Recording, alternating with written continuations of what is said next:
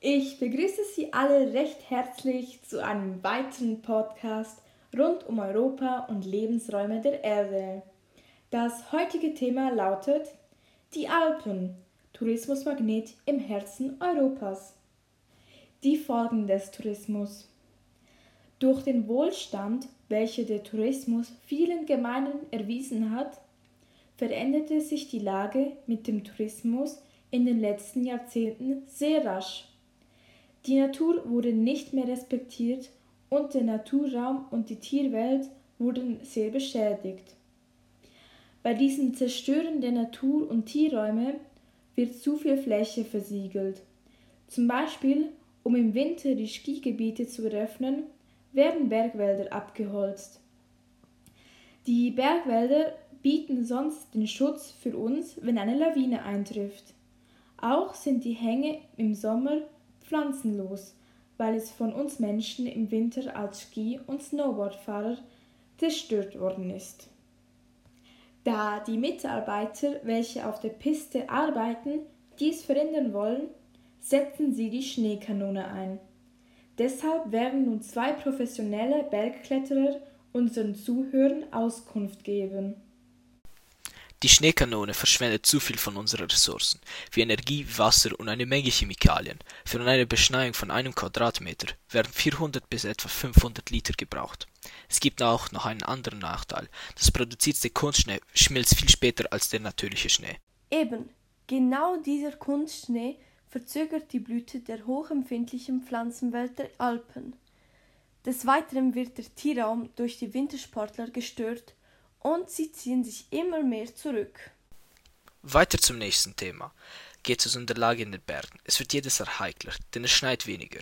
Für uns Bergkletterer ist diese Lage verzwickt. Wir sind lieber mit der Natur vereint, als mit irgendwelchem Kunstschnee, der aus künstlicher Maschine kommt, die unsere Ressourcen der Welt vernichtet. Der sanfte und nachhaltige Tourismus. Eine andere Form des Reisens und Entdecken entstand in den 1980er Jahren. Bei diesem Tourismus sollte man sich als Mensch Zeit nehmen, die Natur und Kultur des Urlaubsgebietes zu respektieren. Viele nachhaltige und umweltbewusste Touristen nehmen die Anreise durch den öffentlichen Verkehr. Schließlich kann man ja auch mit unseren verbliebenen Ressourcen sparsam umgehen.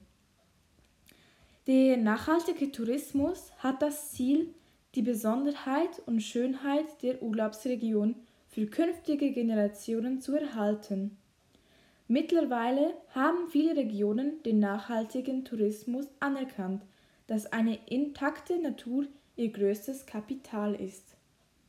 Ich habe heute nochmal einen Gast eingeladen, der wirklich viel mit dem sanften und nachhaltigen Tourismus zu tun hat. Der Gast, der uns heute viele mehrere Sachen genauer erklärt, ist die Hotelführerin des Lötschenberger Hotel Isabel Garcia. Gerne wollen viele Zuschauer wissen, wie das so läuft mit dem nachhaltigen Tourismus. Können Sie uns das vielleicht ganz genau erklären oder wie es sogar bei Ihnen in Ihrem Hotel läuft? Aber klar doch, nun ja, wer bei uns im Lütschental Urlaub macht, der sucht wirklich Ruhe.